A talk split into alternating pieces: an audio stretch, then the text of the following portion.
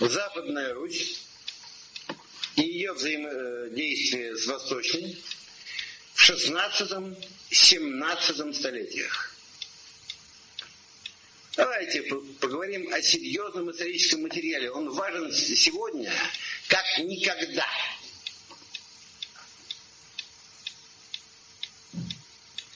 Господа,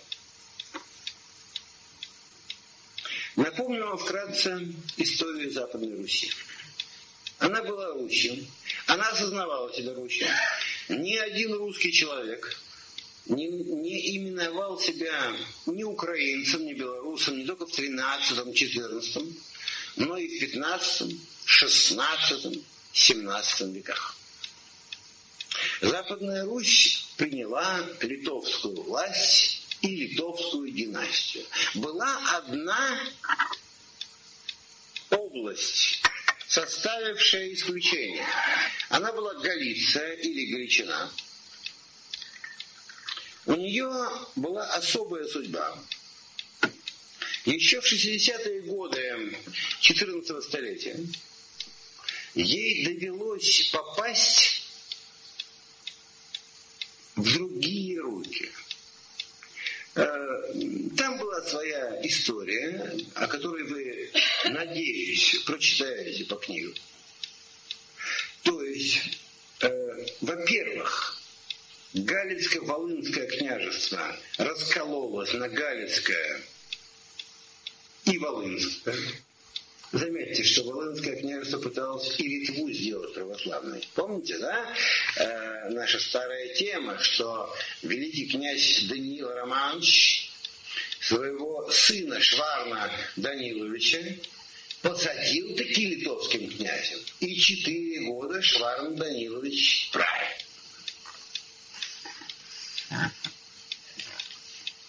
Но княжество распалось. Распад продолжался. Э, этнологическая справка, господа. Э, ведь э, обскурация – это распад.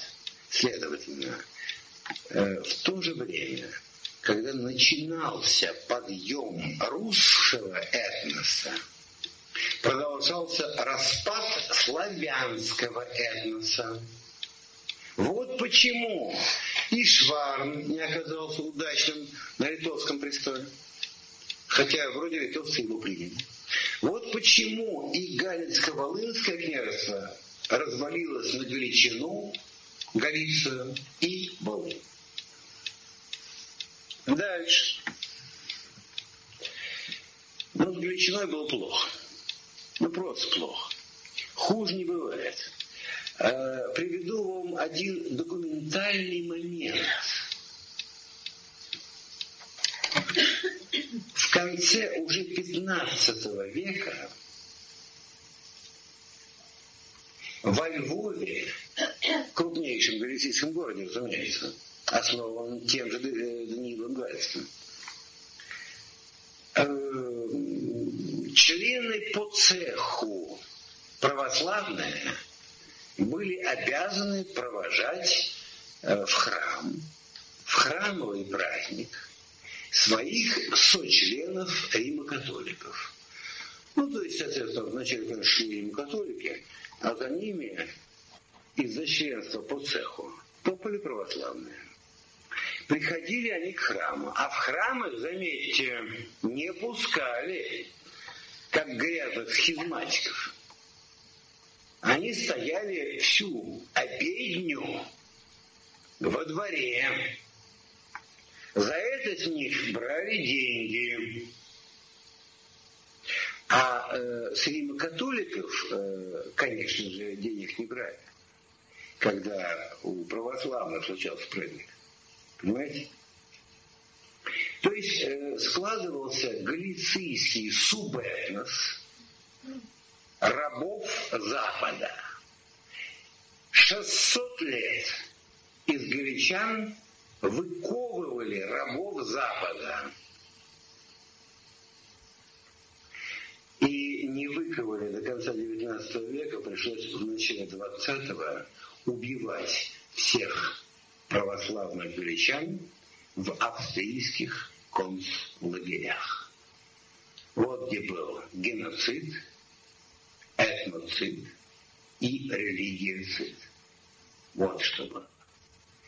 Только в начале нашего века. Благодаря революции, благодаря покровительству большевиков. Даже в начале 20 века в Галичине были православные люди. Ну, это нам урок. Будьте верны православию. Убьют вас, ну и убьют.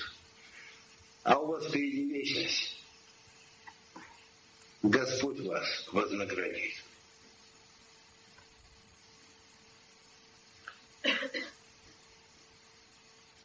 Я так многогрешный точно понимаю, что совершил столько грехов, что единственное, что меня какой-нибудь униат или еще какая-нибудь сволочь замочит, как говорят, вот это мне путь на небеса, если Бог благословит.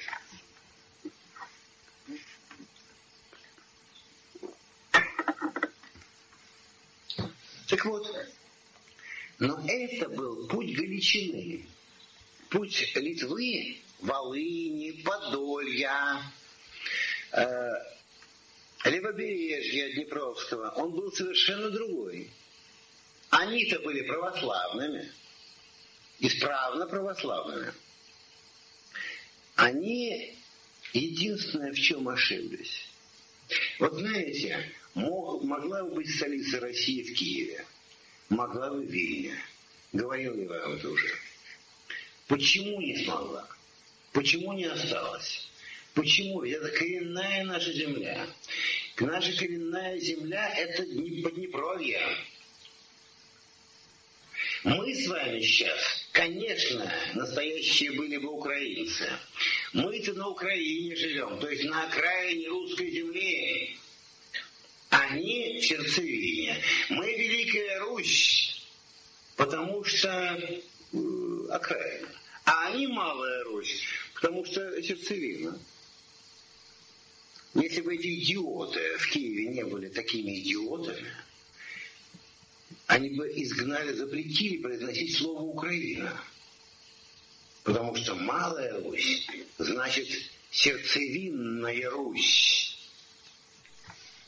Но они глупые, они нас убить не могут. Так вот, в чем же дело-то произошло?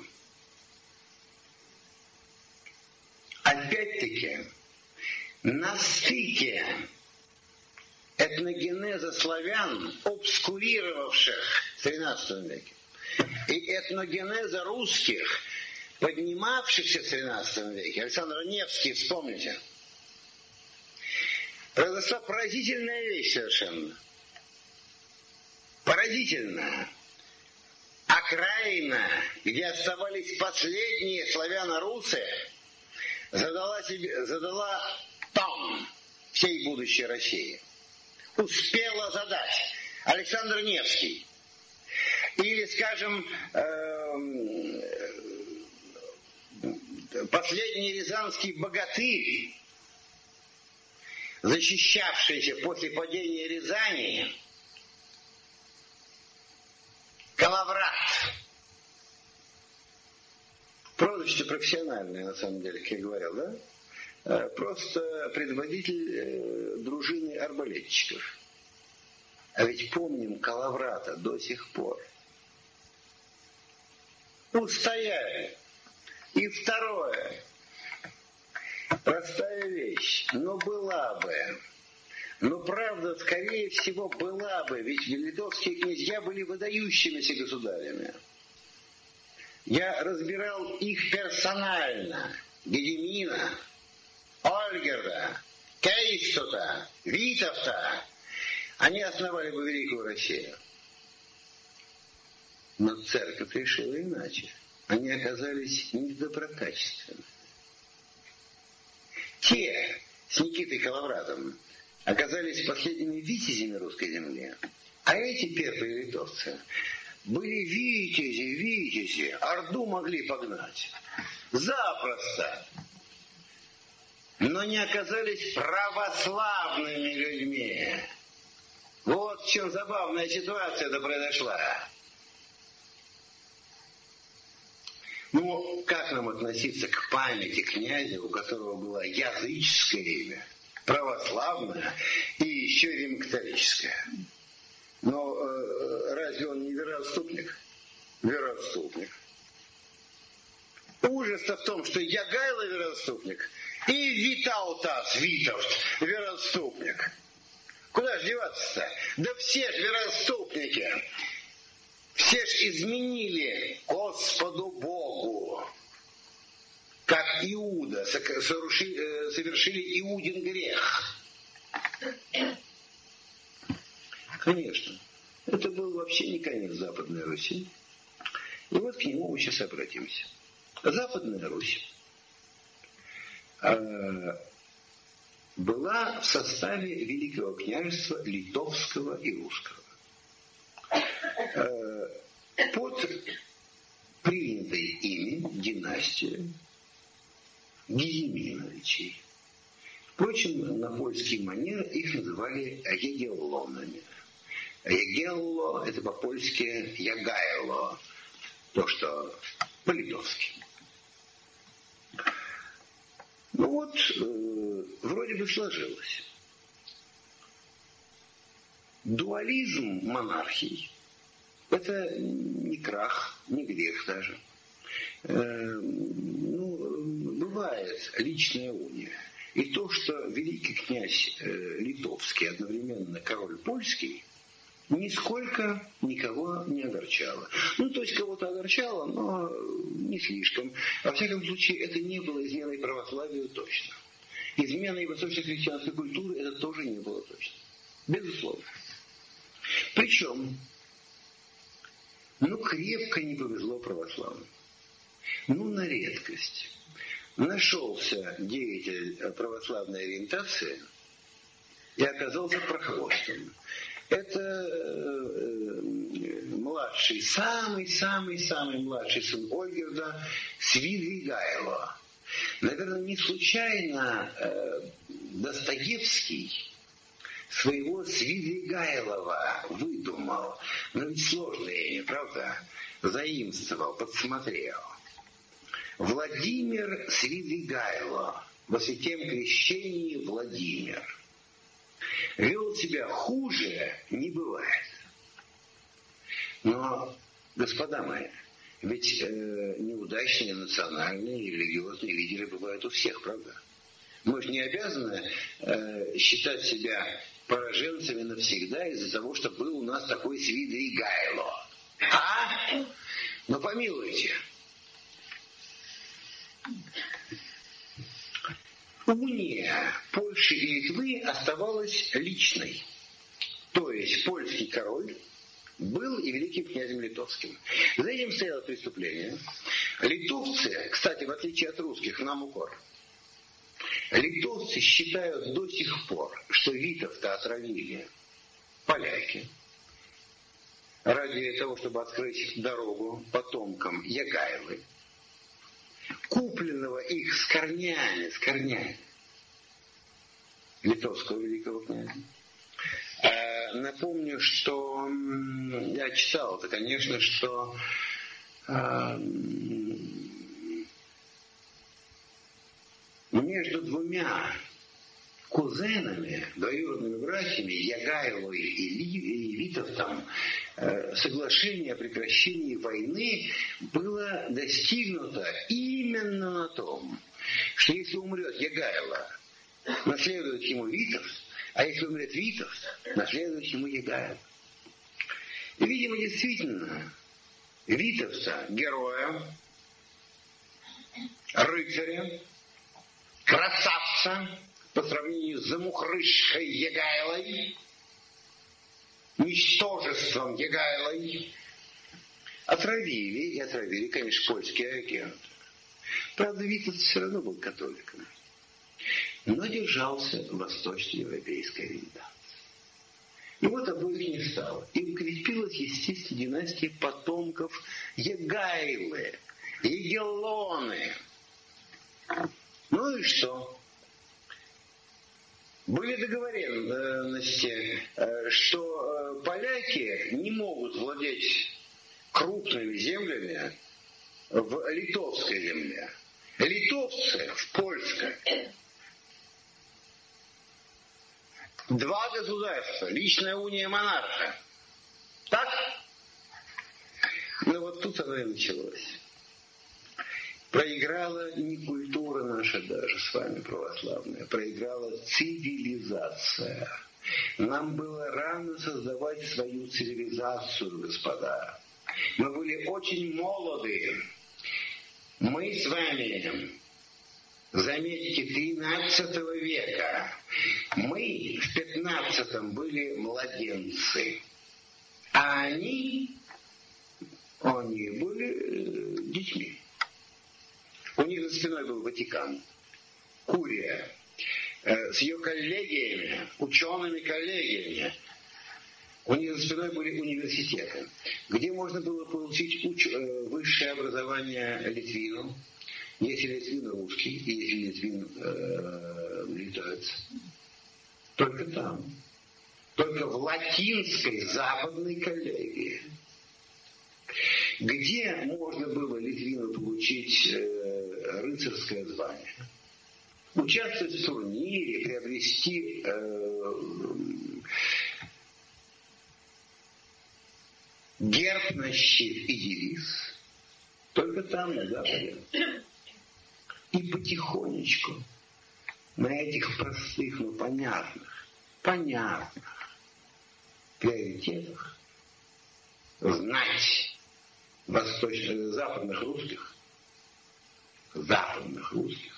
Последняя восточно-русская православная знать, восточноевропейская, почему я говорил, перетекала на запад к столичеству. На это ушло более двух веков.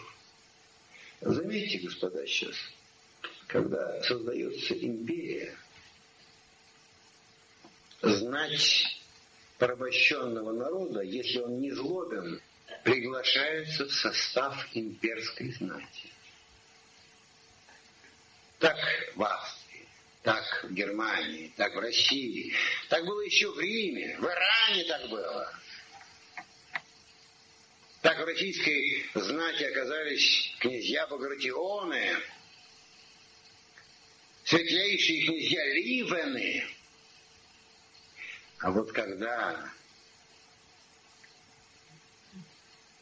идет порабощение народа, его знать убивают. И знать западных русичей убили. Либо физически. Это малое число имен. Не будем упрекать э, поляков э, и латынин э, в геноциде. Нет, убивали, убивали, ребятки когда надо убивали. Учитесь у них. Либо социально, то есть вытеснением вниз, из знати вниз, либо, и это большинство, просто национально, социокультурно – вы не представляете, сколько этих имен похищенных у нас. Это наши имена. Наши. Наши фамилии. Это наши фамилии. Вишневецкие, Острожские, Пацеи, Пуцины, Сангушки, Сангеллы, Сапеги, Глебовичи, Тышкевичи. Это все русичи, которых ополячили и окатоличили. Э, старшее поколение слушающих меня, помните Беату Тушкевич, замечательную польскую актрису? Не все знали, что она урожденная графиня Тышкевич, но никто из вас не знает, что это русский род. Ведь в Польше была будущей Речи Посполитой, была шляхетская концепция – Михаил Осипович Каелович, великий историк прошлого века, назвал ее шляхетской теорией. Я осторожно назову шляхетской концепцией. Э, в Польше жили как? Как у нас не жили. И на Западе тоже. В Польше было просто. Либо пан, либо хлоп. Холоп – наше славянское слово. Среднего не дано. Либо пан, либо хлоп. Мещанин – это настолько условное понятие в Польше, что в результате мещанство, то есть э, жители городов, город, место, э, были либо крещенные татары, либо русичи, то есть, ну, украинцы, если хотите, да? либо евреи, либо немцы. Поляки за это поплатятся. Но в XVIII веке, когда Польшу начнут рвать на части тевтоны и русские, выяснится, что э, за Польшу дерутся только шляхтяне. Потому что замордованному хлопу все равно, кто будет завтра его барином, да хоть жид.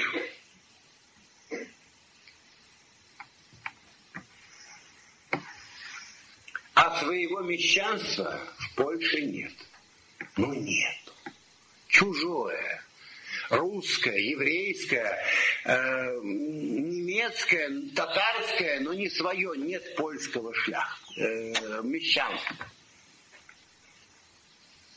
Ну, кстати, э, я должен сказать, здесь э, вправду и добрые слова. Поляки это восстали когда их лишили Польши, они начали за нее драться. Это нам урок. Нас лишили России, нам пора драться. Поляки абсолютно государство бездарные ребята, но доблестные воины.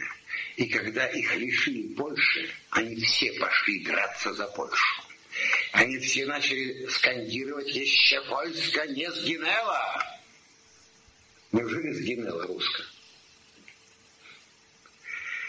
Нет, я люблю поляков. Они, конечно, очень бездарные. Э, так вот, э, понимаете, там складывалась шляхетская концепция.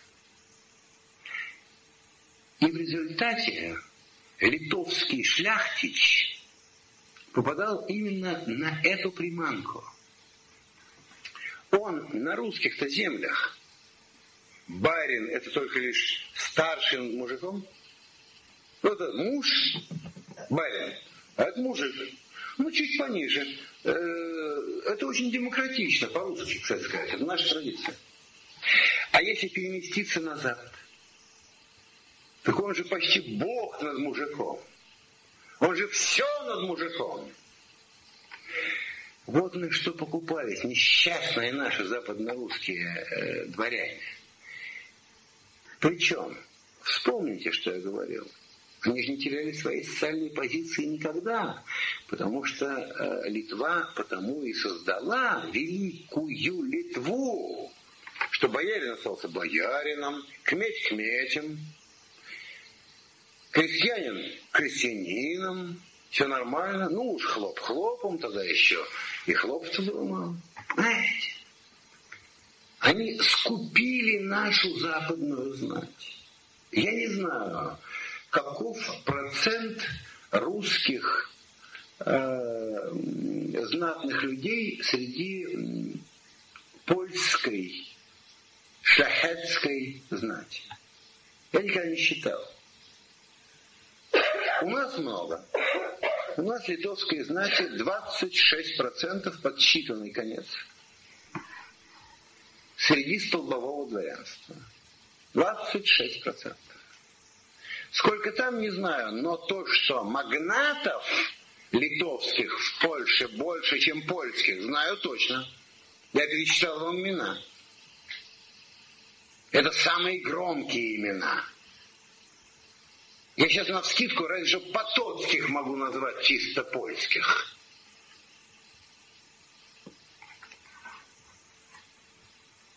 И все-таки именно в силу шляхетской концепции в XV веке мужик, хлоп, не интересовал власть. Ну, можешь, будешь православным, замечательно. А вот в шестнадцатом заинтересовал. Заинтересовал не по польской вине. Этого хотел Ватикан. Польша хотела объединить себя с Литвой. А вот тогда вступала в силу э, вот этот принцип, да, э, вступало в силу требования культурного единства – Помните, господа, я обращал ваше внимание, что мы не по вере своей, не по вероисповеданию определяемся, а по культуре. Какая разница, какой культуры хлоп? Важно, что пан был поляк, католик, но в XVI веке не так. Польша хотела быть великой державой, а Рим хотел, чтобы она была проповедницей католичества, великой державой, которая схватит и Русь, и вот тут-то Хлопа заинтересовал. А как его? Как Хлопа обратить католичество? Ему герб на э, щите за даром не нужен. Ну нет у него щита-то. Ему девиз, да он не поймет. Мужичонок-то.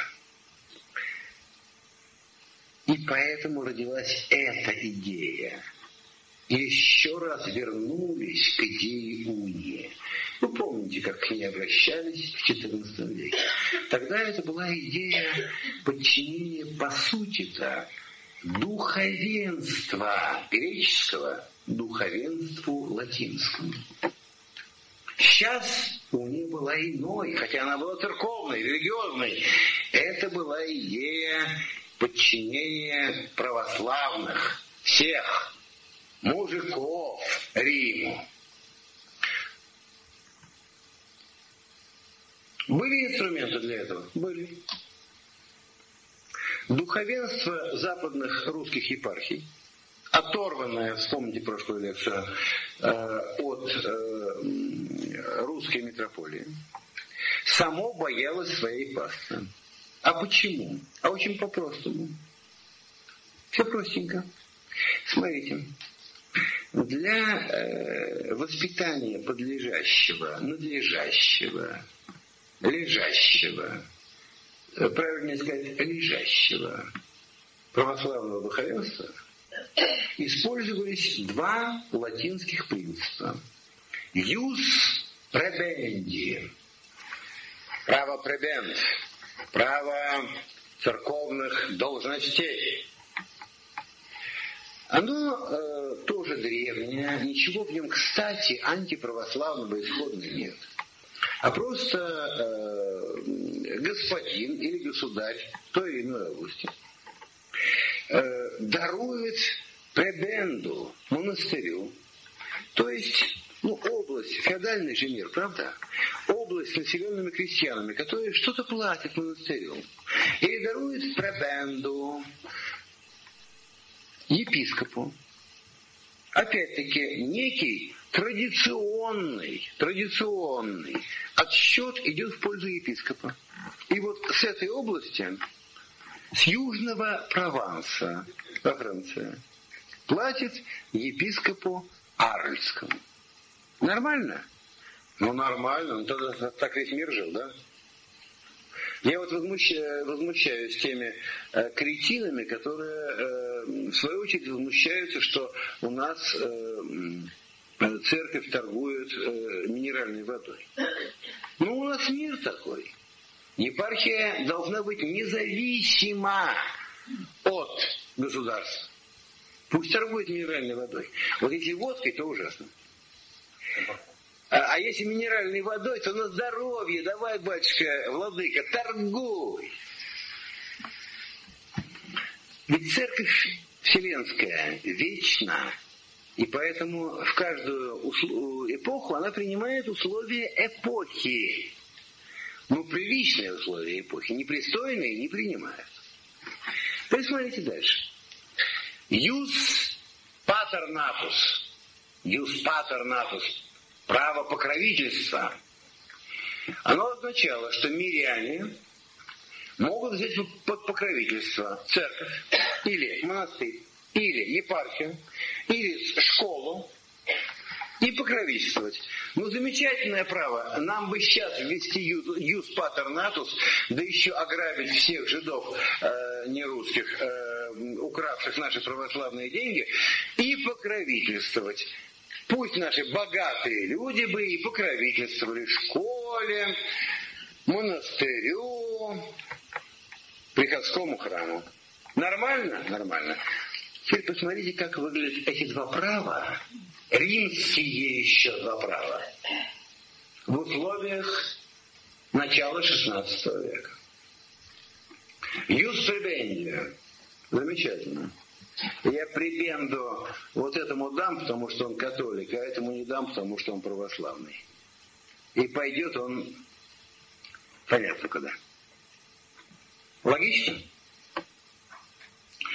Юс патер натус. Замечательно. Я эту должность куплю, так бывало. Я ее куплю. Имею право. Э, кто имел право? Тот, кто имел право на церковный сан. Предположим, э, э, граф Хрюшкин, он же и Хрюшкин Зон, овдовел. Женат был один раз. Может купить церковную должность епископа. Но граф Хрюшкин, он же и Хрюшкин Зон, не желает быть епископом. Он ее купил, и он ее дарит. Он канонически, потому что он не был второй раз женат, он потом второй раз женится. У него 25 наложниц. Он канонически имеет право купить церковную должность.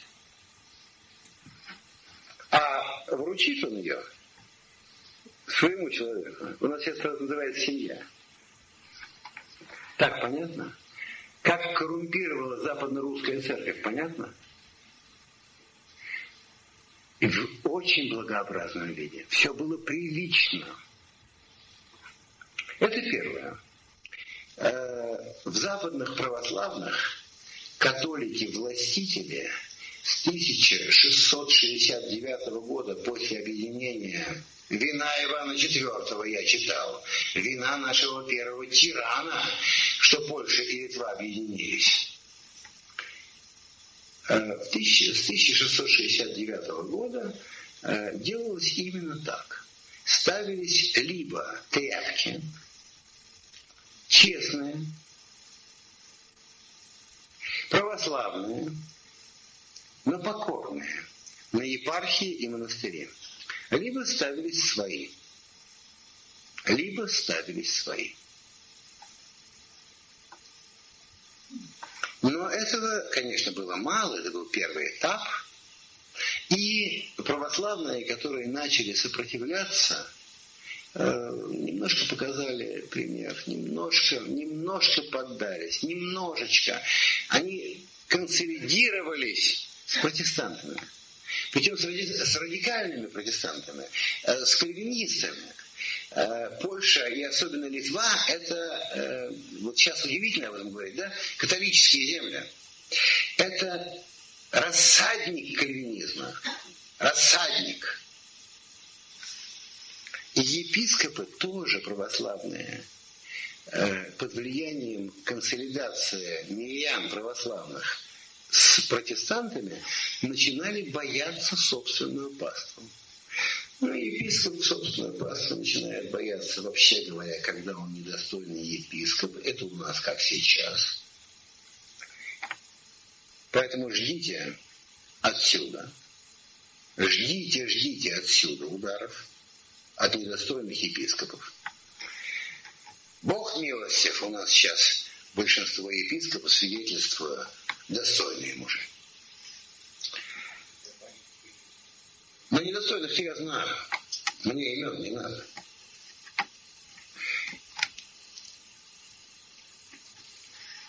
И в результате всех этих тенденций, защиты всего православия и страха православных епископов, родился альянс поехали в Рим.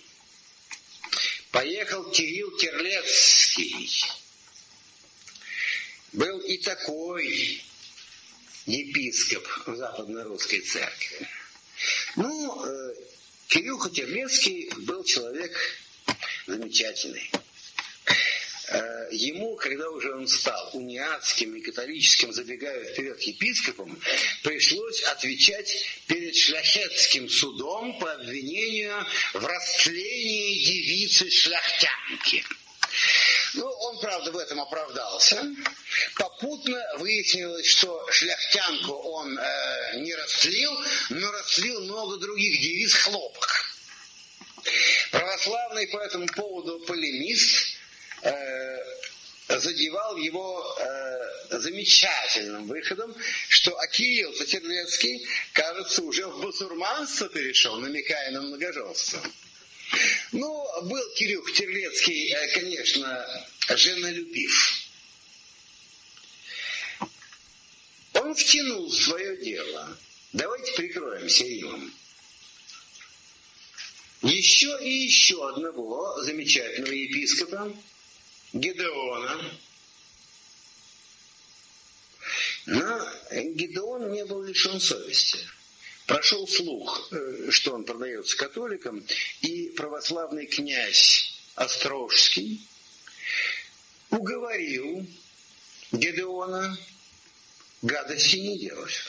Гедеон гадости не сделал и православным был до конца дней. Тогда Кирюха нашел еще одного мерзавца. Э, тот, правда, бабником не был. Епископ Ипатий Пацей, имя пишется также Путий или Потей, был просто э, польско-литовский аристократ и привык к широкой аристократической жизни. И ему, впрочем, справедливо, э, было стыдно, что католические э, епископы входят в Раду, верхнюю палату Сейма, то есть в совет при короле, а они не входят. Он как сам, радиус, природный, аристократ, магнат, хотел вернуться.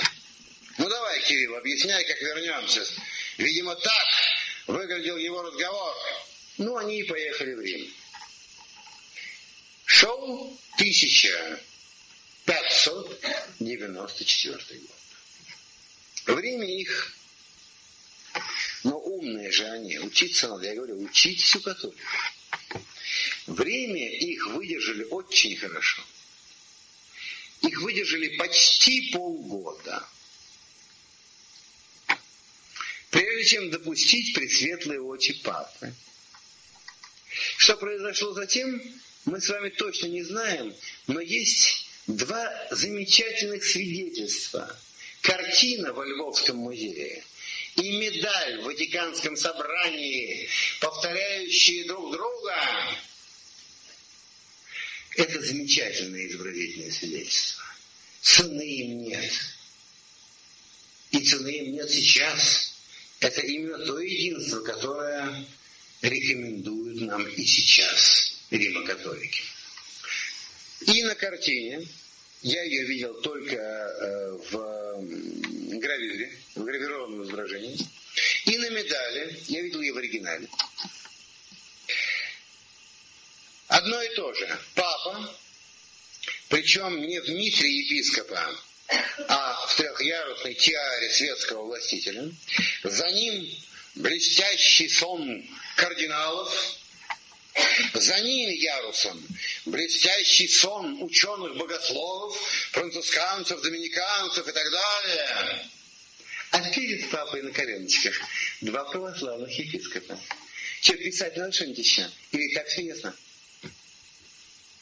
Что произошло в 95 году, я не ошибся, потому что с 94 по 95 их выдерживали там. Что произошло в 1595 году в Риме, понятно? Да, конечно, своим братьям, пацам, они условия говорили. Нет, богослужение остается, символ веры остается. Так это же они здесь говорили. Это же несчастному Михаилу Рогозе, митрополиту Киевскому, обещали. Там они хрюкнуть не посмели. О каких бы ни было условиях. Да. Униатская церковь, новая восточно-православная, то есть униатская, получила литургию Иоанна Златоуста и литургию Василия Великого. Получила свое богослужение в Риме не идиоты обитали, но с замечательной формулировкой. Они не получили как условия, а получили как дарование. При условии, что это не нарушает единство восточной и западной церкви.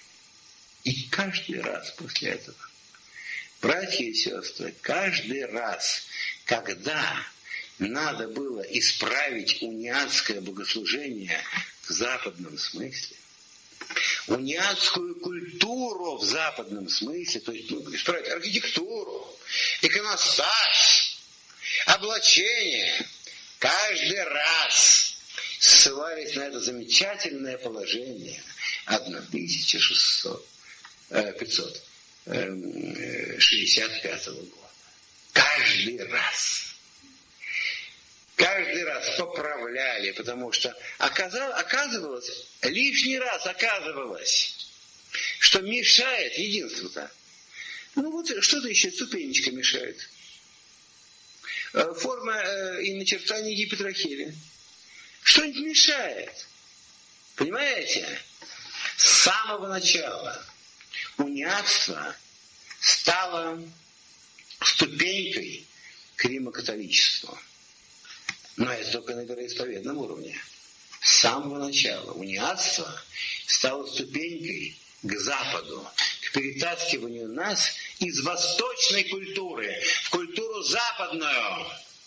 Почему я еще много лет назад, когда мне только впервые позволили это сказать, э, лекцию заглавил «Уния как институт культурной агрессии. Ибо уния бывала институтом религиозной агрессии, но не всегда. Мы признавали, что они разрешали нам наш символ веры. Уния, как институт политической агрессии, бывала в, начале нашего века. Всю первую половину нашего века мы к этому вернемся, но, правда, через год. Да, бывало, но не всегда. Но и политика, и культ, то есть богослужение, составные части культуры. Уния всегда была институтом культурной агрессии. Ну а дальше рухнул пометный собор. 1956 года, Брестский. Брестский разбой. Во-первых, православных надули ну так э, нахально и мелко надули э, с датой созыва собора.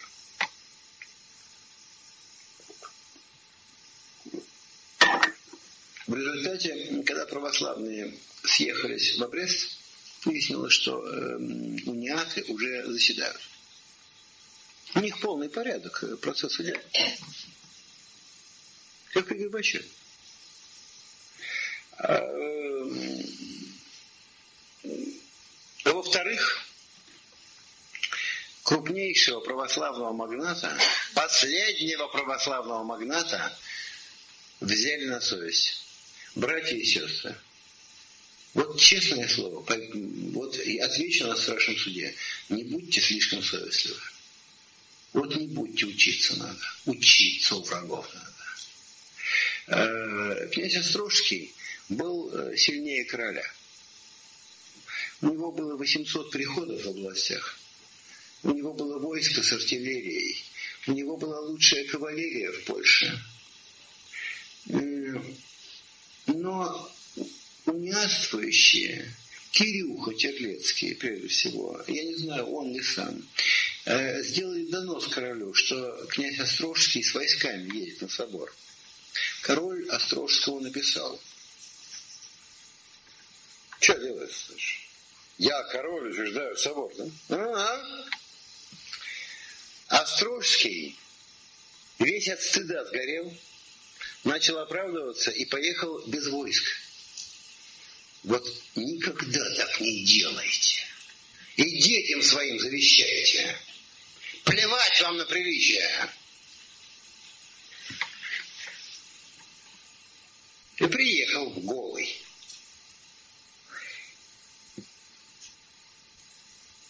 Три дня, как положено, по канонам Вселенской Православной Церкви. Три дня. Все исполнив. Православные ходили звать митрополита и не пришедших униатствующих епископов. Придите на собор-то. Вот собор заседает, ну придите.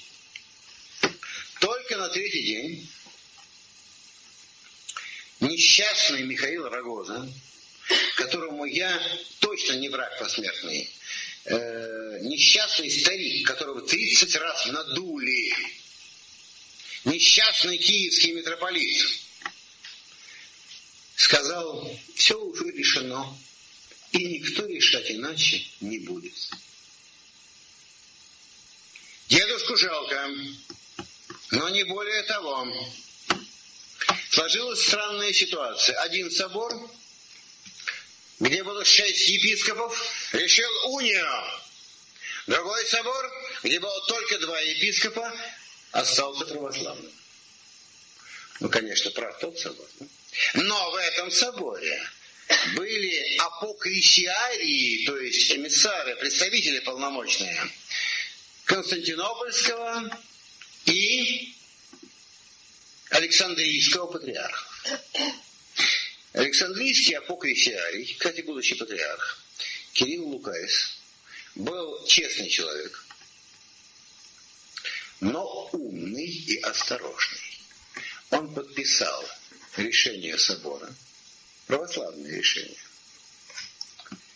И только его и видели. Он немедленно смылся.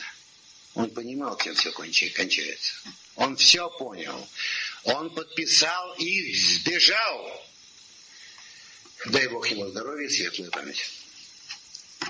Константинопольский апокрисиарий, Никифор Лукайс, э, Никифор э, Кантакузин виноват, Никифор Кантакузин, тоже все правильно подписал и имел неосторожность задержаться. Он умер в польской тюрьме. А, и вы думаете, что его обвинили в православии? Во, ребята, его обвинили в том, что он турецкий шпион, потому что он приехал из тогдашней Турции.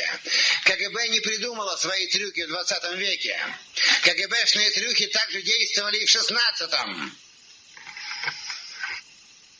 Кстати, это не канонизованный до сих пор наш мученик. Преподобный мученик. Вот так.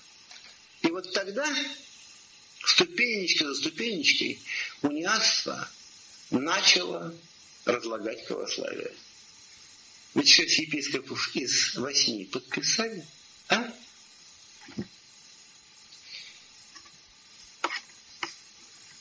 Я хорошо знаю архитектурно два э, монастырских храма. Э, храм Жировицкого Успенского монастыря и Успенской же Почаевской лавры. Они построены были униатами. Я вижу там наглядно, что такое уния, несмотря на все переделки, которые сделали православные. Э, там многое убрано, но архитектурная структура свидетельствует. Что было тогда? Вы входили в храм, перед вами был православный высокий иконостас, такой же, как на Руси. Вы могли обратиться к всеобщему молению православных христиан, но справа и слева зато у вас были католические исповедания со шторками. И главное, католические э, открытые, незагражденные, без иконостасов престолы для совершения читанных мисс, заказных, У нас-то нельзя священнику служить две мессы, две обедни, две литургии в один день. А у них можно. У нас нельзя сокращать до 20 минут мессу, обедню, литургию. А у них можно. У них есть заказные мессы. Вот что было сначала в центре православный иконостас, а сбоку вот эти самые э, открытые престольчики для читанных закадных мест. На чем держалась уния? Она держалась на том, что, ох, какие умные ребята работают в Ватикане, что бабуля или дедуля из Закарпатской Руси входит в храм и видит, что поп тот же, облачение тот же, иконостас тот же, и даже литургия Златоуста вся та же самая. Ну, правда, поминают папу. Э, ну, может, папа хороший человек, почему не помолиться за него, за хорошего человека? Бабуля или дедуля уже готовы. А потом, вот потом начинается условие, которое препятствует взаимоотношению Восточной и Западной Церкви. Поэтому перечеркнули одно. Второе. Третье. Не лишили нас женатого духовенства. Хорошо. А зачем? Административно во все городские храмы поставим наших униатских иеромонахов. Не хотите вы, русские люди, русские в Украине, русские в Белоруссии, не хотите вы э, иезуитов? Замечательно. Очень хорошо. У вас будут иезуиты под названием базилиан, то есть монахов ордена Василия Великого. А какой православный не чтит Василия Великого? Понимаете, о чем я рассказываю вам? Они тогда, в XVI веке, работать умели, и школы под себя подбирали. Вот почему уже последней православной знати не осталось ни на Украине, ни в Белоруссии к концу XVI века. И тогда, тогда выступили другие. Три силы русские нашлись в Западной Руси. Три великие силы. Урок нам всем сейчас. Ибо сейчас нет у нас и Восточной Руси. Три великие силы, перед которыми я вечно стою на коленях. Это ученые, православные интеллектуалы, создавшие Киево-Братский монастырь, а затем Киевскую коллегию, будущую академию. Да, им пришлось преподавать на латыни. Язык латыни, вспомните, э, латынь была единственным ученым языком. Вот эти замечательные люди, создавшие и грамматику российского языка раньше, чем в Москве, и историю академическую, написавшие раньше, чем в Москве. Вот эти ух, ухитрились остаться православные люди, кстати, частично с католического воспитания. Последние наши интеллектуальные столпы, но блестящие столпы. Кирилл, Старомецкий, Транквиллион, например,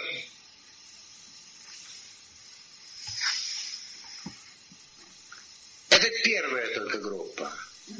Кстати, урок нам всем. Православный интеллектуал великое может сотворить. Великое. Только-только э, сомкнется в дружбе и с еще одним православным интеллектуалом. И такое начинается. Второе. Мещанские братства православные – Мещанские братства уходят в 15 век. Э, тогда были основаны первые братства. У них и функция это была э, безобидная. Они праздники вместе справляли. Ну, как и цехи э, в Западной Европе. Это, в сущности, корпорации. Братство по-русски – это то же самое, что корпорация по латыни. Кстати, другой э, демократии, кроме как корпоративной, вообще не бывает. Ибо демократия структурирована. И общество обязано быть структурировано. А неструктурированное общество есть толпа. Быдло. Быдло. Слово польское, но вам же не хочется быть быдлом. Э, так вот, э,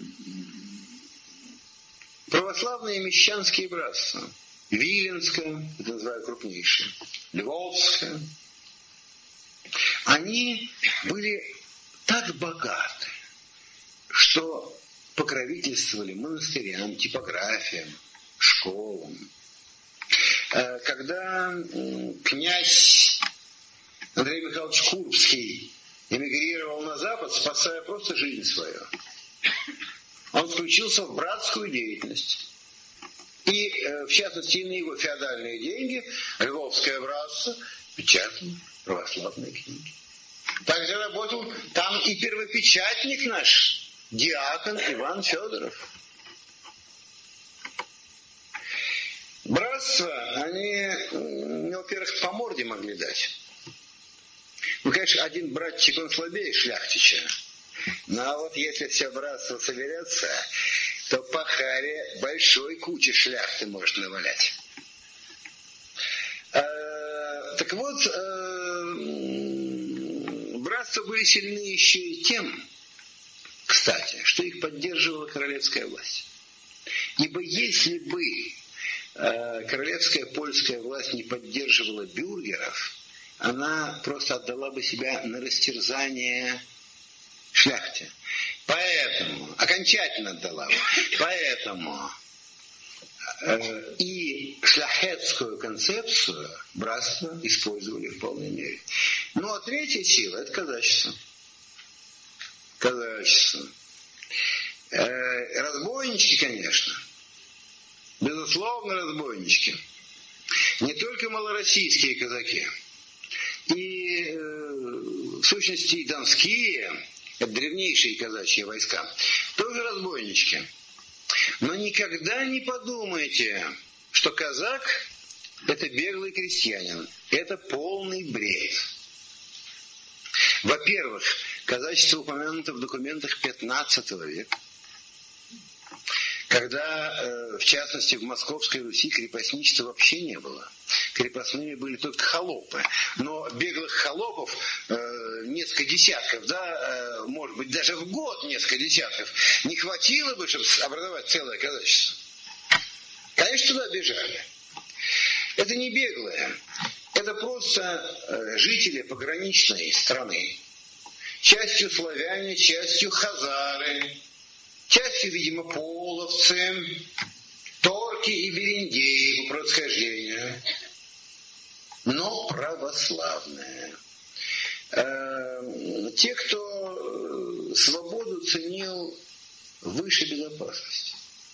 Те, кто готов был позволить себе такой образ одной рукой давить на саху, а второй поправлять саблю на перевязи. Вот что казахи-то. Конечно, туда всегда пришел, э, шел приток беглых людей и хлопов, и холопов в том числе. Но они были там всегда, и в 13 в 14 веке. Хазары, несомненные предшественники бродников, бродники, несомненные предшественники донских казаков. А малороссийских тут дело сложнее. И то же самое, процесс один и тот же. Итак, третьи – это казаки. Казаки, которых не признавало польское правительство шляхтой, а они хотели быть шляхтой. Лгут нынешние украинские писаки, ну, не вонючих украинских писак теперь, видимо, уже нет. А, поэтому по своей вонючести и лгут э, лгут, что казаки истинные рыцари православия и русского народа. До сих пор нынешние вонючие малороссийские писаки киевские э, по преимуществу, они не могут разобраться, все-таки народ-то русский или украинский. Да, конечно, нет. Казаки были людьми э, странными и всякими. И не за э, честь русского народа и православия они дрались. Они дрались за собственное шляхетство, а им его не давали. Они согласны были быть под польским королем, если польский король уравняет их со шляхтою. Но в том все дело, и в этом счастье наше, что это было невозможно для любого польского короля. Хотя один из них, Владислав IV, и сказал э, депутатам казацким на их жалобы на шляхту польскую, католическую, у вас есть сабли, отдаваясь, в общем-то, на их боль. Знаете, конечно, они хотели быть шляхтой. Если польское правительство могло скупить, как скупило тогда, в XIV веке, польскую знать, еще и казачество, казаки предали бы православных. Да предали бы. Но в том-то все и дело, что казачество было так устроено, что его скупить было нельзя. Это все равно как сейчас. Эм, э, Россию всю нельзя скупить в золотой миллиард. То есть новых рошонов можно, потому что их мало. На них доли хватит. А нас с вами уже нельзя, потому что на нас не хватит. Понимаете? Э, казачество было так устроено, что э, верхушка его была, была, если не магнатской, то шляхетской. Они были домовитые, имели своих, э, безусловно, зависимых людей, а и хлопов имели, и много чего. Могли школу основать от щедра или типография. А нижняя эта часть э, вот этой шляхи, уже картинку. Как только казаки берут верх над поляками, тут же увеличивается реестр. То есть то разрешенное количество казаков, которому готовы платить поляки. Максимальный реестр 40 тысяч.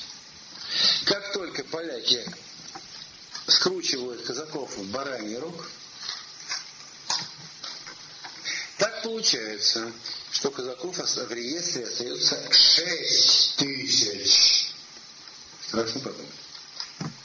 Но ведь э, когда после 40 тысяч 6 тысяч, это означает, что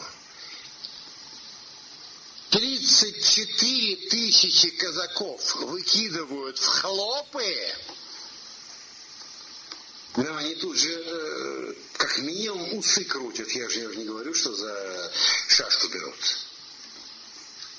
Вот в чем проблема всего периода э, с конца 16 по начало 8 казаков именуют э, вообще чуть ли не заранее все польскими шпионами, тысячу раз не правы. Это на самом деле абсолютно героический период. Это героический период русской истории, потому что я говорю о таких же русских людях, как мы с вами. Только смотреть не надо по-русски. Ну вот, вот таков итог наш. Итог наш – это окончательная силовая борьба. Первый раз, первый раз